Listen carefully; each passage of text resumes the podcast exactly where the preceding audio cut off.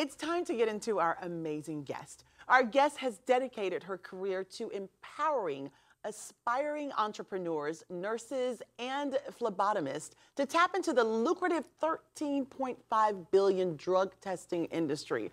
Through her coaching programs and live events, she has successfully guided her one thousand clients in launching their own drug test centers and clinical labs. Talk about making a significant impact. Y'all, please welcome Miss Sheila Foy.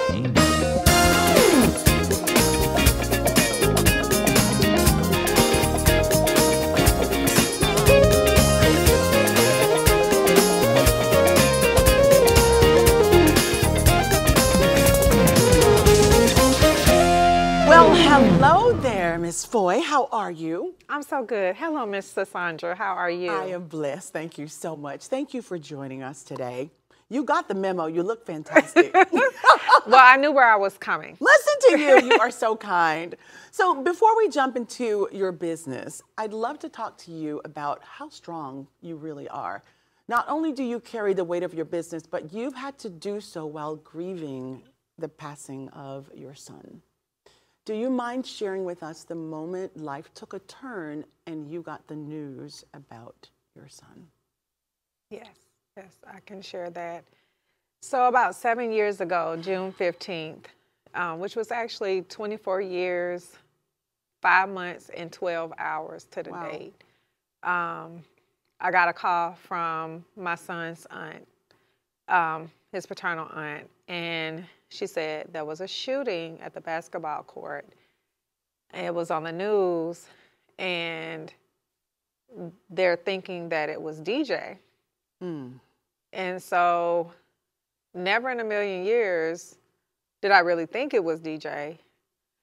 I thought it wasn't D J. But then my second thought was, well, if it was, he would be shot in the arm, you know, or mm. I, I definitely wasn't thinking that it was, it was fatal. So I started making calls. I called nine one one, and I was able to get routed to the Muskogee County coroner, who absolutely confirmed that it was D J. I'm so sorry.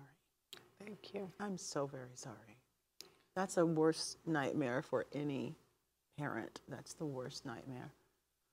Oh, I have a son that plays basketball, so as you're talking to me, it's like raising hairs on my arm, because when they say, hey, Mom, I'm going to go play basketball, you just, you would never imagine that. And to sit here and hear you say that, it's kind of like, yeah, makes it so, so very at home as well. So I'm so sorry that you had to go through that. How has your grieving process been from the initial time you found out about your son, D J, to now, seven years later? It's very topsy-turvy. Mm. I mean, to be honest with you, it's, um, mm. I tell people I live between heaven and earth. Wow. You know, and they look at me like it's peculiar, but I mean, you being a mom and a boy mom. Yes. And D J was my first born.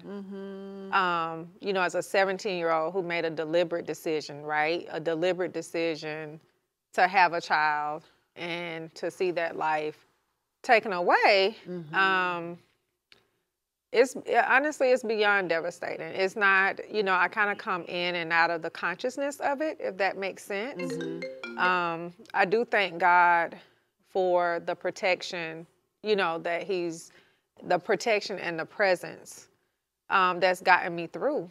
Yes. You know, sometimes I, I, when I think about, you know, the funeral or just mm-hmm. certain things, it's like, okay, who was that person who was able to actually get through that? Because mm-hmm. I, I, I don't know how. So one of the more immediate things that I did was to start a foundation, a nonprofit called the Breakthrough Foundation. That's wonderful. And the reason that I did that, thank you, the reason that I did that is because D J, he was so passionate about basketball, and I thought the squabble was over basketball. But it wasn't. It was drug and gang related, actually. Really? Yeah, D J was actually set up to be robbed. He was shot in the back of the head. Oh. Um, he died instantly. He had no idea what was going on. I'm so sorry. And so it wasn't just a squabble over ball. It actually went deeper than that. And he was, he, but at the same time, he was very attached to basketball. Mm. Um, and we talked about other things that he could do, but when he didn't make it as a pro basketball player, I think that became a hang up for him mm. as to, you know, what his purpose was in right. life and what should he be focused on.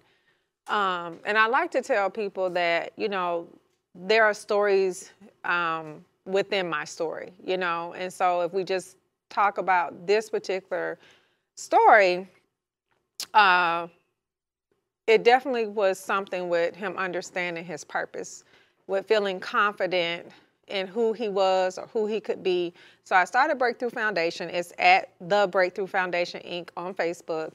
And we began to give scholarships to youth who were entering college, mm-hmm. um, you know, just to kind of take some of the financial burden off. Yes. If somebody was on the fence about school, it wouldn't be about, you know. The funding. It wouldn't Correct. Be about the funding. Right. Um, That's amazing.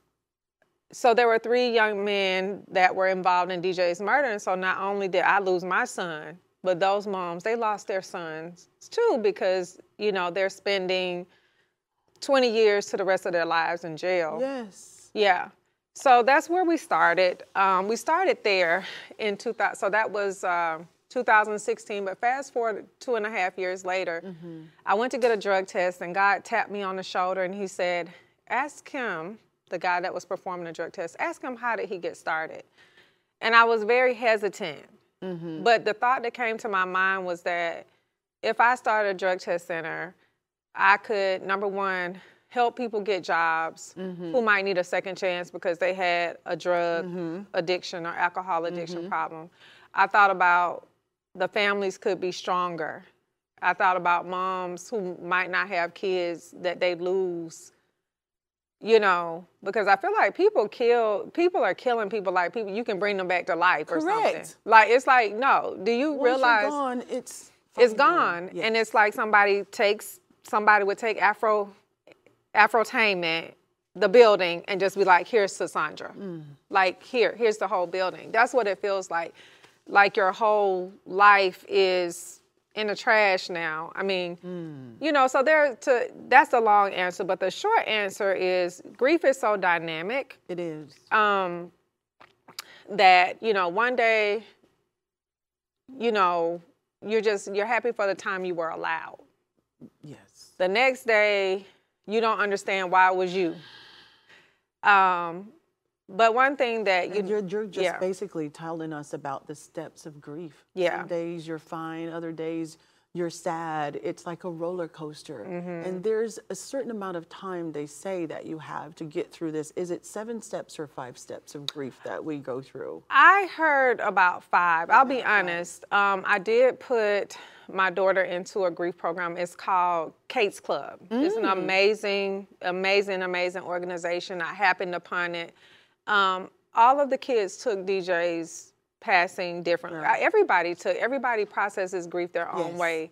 Um, but I never sought formal grief um, mm. uh, support, to be mm-hmm. honest with you. Mm-hmm. Um, I can't even tell you now that that's something that I can do um, right now. Um, But mm. I read five, um, yes. but I've not been in a formal setting to understand. Yeah, I've just been going, yes. going, going. That's how I've been yes. dealing with my grief. For seven years. For seven years. Wow. So can you tell us, I know you shared with us the reason you wanted to start your, your company, your foundation. What inspired you to focus specifically on the drug testing industry was something you were starting to share with us. Can you continue to share with us um, the inspiration for your drug testing? Absolutely. Um, when I went to get that drug test, I was tired of corporate America. Mm. Um, I was a technology leader, a global technology leader. I've worked for the big four firms, Accenture, Capgemini. Mm. I've done boutique, you know, smaller firm and independent consultant, mm-hmm. you know, Um, specializing in higher ed and healthcare, Samaritan Health in Oregon, Morehouse School of Medicine in Atlanta, McKesson, big, yes. yeah, Wake, Wake Forest Baptist. So, you know, a lot, Piedmont, mm-hmm. Grady. Yes. Um, and, but I was tired of the bureaucracy because mm. I'm, I'm a huge creative. Yes. And, but I'm also logical. So when stuff doesn't make sense, it's kind of like, why are we doing that? Just like that, with that look. Why are we doing Why are we doing that? Aren't we smarter than this? Why Correct. Are we doing this? Seems a little backwards. It's like chasing your tail. And mm-hmm. so when I went, I was actually on a six-month contract um, with Cox Enterprises, which is an amazing conglomerate. They have a phenomenal workplace um, culture. And it was a six-month contract, and I said, after this six months, I don't want to work for anybody else anymore. Mm. Um, my husband and I, of course, were newly married. We were a little later in life. We, mm-hmm. you know, at that time, we had, I think, two grandchildren, another one, you know, on the way. And it was like, how can I spend time with my husband? How can I be a grandma? Mm-hmm. Wait um, a minute. And then something really cool you told me, too, is that you all had three kids on each side. Yes. So you call yourself the... Foy Bunch. The Foy Bunch. It's like the Brady Bunch. Yeah. The, the man, yes. Yeah, the Foy Bunch. That had to be a really cool household yeah. to grow up in and to hang out in. Yeah, yeah. The kids gelled immediately, but again, stories within stories. So I had three boys, one girl. D J mm-hmm. was my oldest. I have Desmond Miles, mm-hmm. who um, just got a tennis scholarship. Shout out to oh, Tuskegee, Tuskegee Tigers. Let's yes. go. Yes. Congratulations. Thank Thank you. That's awesome. Um, and then Keith has Kyla and Kendall. So, yeah, three boys, three girls. Um, so I, there were, what God specifically told me was definitely related to how can I impact the trajectory of my bloodline? Mm. How can I impact community? Mm-hmm. But other aspects were my, my, my husband and I having free time. Like yes. me, me being yes. able to get on a plane and come to, to the Sisaundra show without trying to make sure I responded to an email or Correct. Trying to listen in on a meeting, you know, freedom, mm-hmm, right? Mm-hmm. Freedom. Um, and then having time, you know, with the grandkids. Mm-hmm. So those were, you know, some of the reasons. And then I thought, okay, and honestly, I didn't even look at the drug testing market. Now, I, I got an M B A in international business. Mm-hmm. I got a Nova Southeastern, shout out to Nova Southeastern, um, an undergrad in management from Clayton State. So I knew better, but I'm also spiritual, very right. spiritual, faith-based. So God told me to do something. I didn't even look at that. I just went to figure out how do I do it. So then once you figured it out, we need you to now walk us through the process of starting a drug test center and or a clinical lab. How do you do that? Yes, so it was quite a challenge when you are starting from scratch, and there truly wasn't anybody who wanted to help me. Mm. Okay. Um, Sounds typical, right? Yeah, it does. Yes. It's, it's unfortunate, but it is typical. Yeah, so there wasn't anyone that wanted to help me, and at that time, there weren't like the, as we know it now, coaching and, mm-hmm, you know, classes. Mm-hmm. Mentors. Yeah, not so, yeah, not so much. Right. This is before COVID. This is two thousand nineteen. Mm. Okay, so I had had my company, Vision Consulting Partners, since two thousand eleven because I was an independent technology consultant traveling, doing H R, finance, payroll mm-hmm. for higher, higher ed and healthcare firms. And at this time, I decided to, I'm going to do a D B A. I'm just going to try this thing mm-hmm. out. So I'm being halfway obedient, right? Just doing business yes, ass. Yeah. D B A, y'all. I was like, okay, God, I'm doing eighteen months. Right. And if it don't work, right, I'm out of here. Your girl is out, right? That's not faith, is it? It's not. It's definitely not faith. It's definitely not obedience. And so... Um, I Googled, Schmoogled, YouTube, whatever, uh-huh. you know, found my way.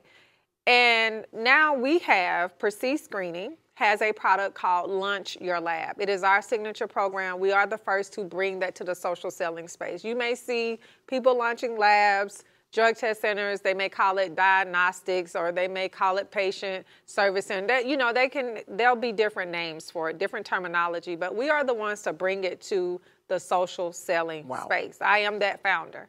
Um, congratulations. Thank you. As you move on so peacefully, it's like, yeah. no, congratulations, that's you. Major. So you're pioneering this movement. Yes. Uh, how does your coaching programs and live events assist clients in penetrating the thirteen point five billion dollars drug yes. testing market that we were talking yes. about? Yes, yes. Let's talk about thirteen point five billion dollars. Mm-hmm. It's the success framework. So mm. what I teach my clients is what I use to successfully start, sustain, and scale my drug testing mm. business. Start, sustain, and scale. Yes. The three S's. The three S's. I love that. Yeah. Um, so we operate off a success framework, and I'm okay to share it in terms of the first thing that you want to do is identify what is going to be your location model. Right? Mm-hmm. So are you going to be brick and mortar? Are you going to be mobile? Are you going to be both? And when people ask, like, which one, I'm always saying, which one does your client need?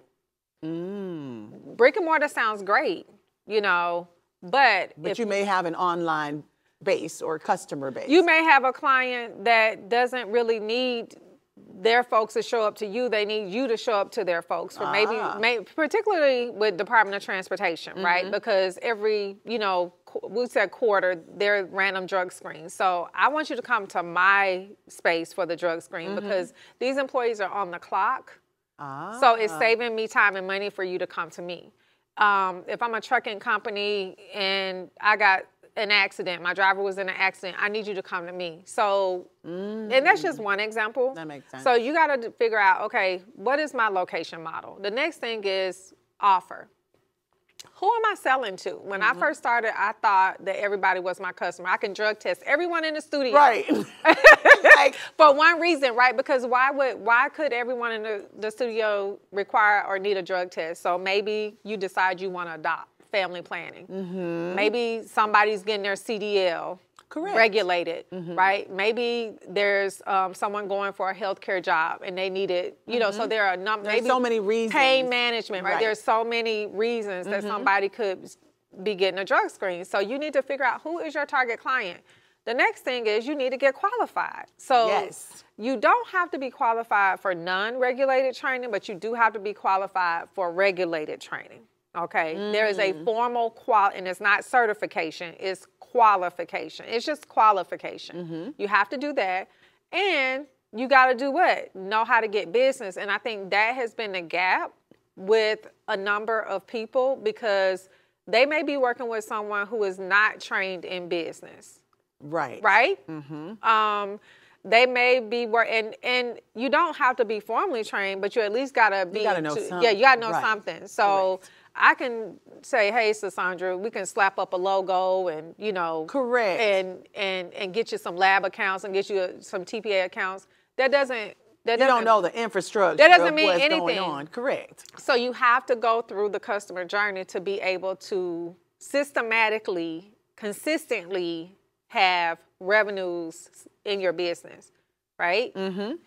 Also, you have to know how to get to the next level. We don't think big enough. I tell my clients this all the time. We need to think bigger. We need to think bigger. Do you know how petrified we were to reach out to you? Were you? Oh, my goodness. And I said, she can only say yes or no. Exactly. The ask. We have not because we... We ask not. not. She can only say yes or no. And look, you're here today because you... Yes. Of course, yes. Now, let's talk about profit, profitability. You're talking about uh, what kind of income potential can one expect from starting a drug test center or clinical lab. So we've talked about the different ways you can do it, why you should do it.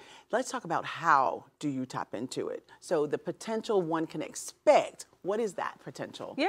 So you have companies that have been in the game a while, right? I mean, you're talking about people who are clearing at least or on average forty K mm-hmm. a month, mm-hmm. right? Um, when you're talking about companies who are just starting out, it I, and that's a great question because I get that from a lot of prospective mm-hmm. clients and a lot of clients, and I always set the expectation, I don't know what God has for you. And that's I'm not true. Being flip.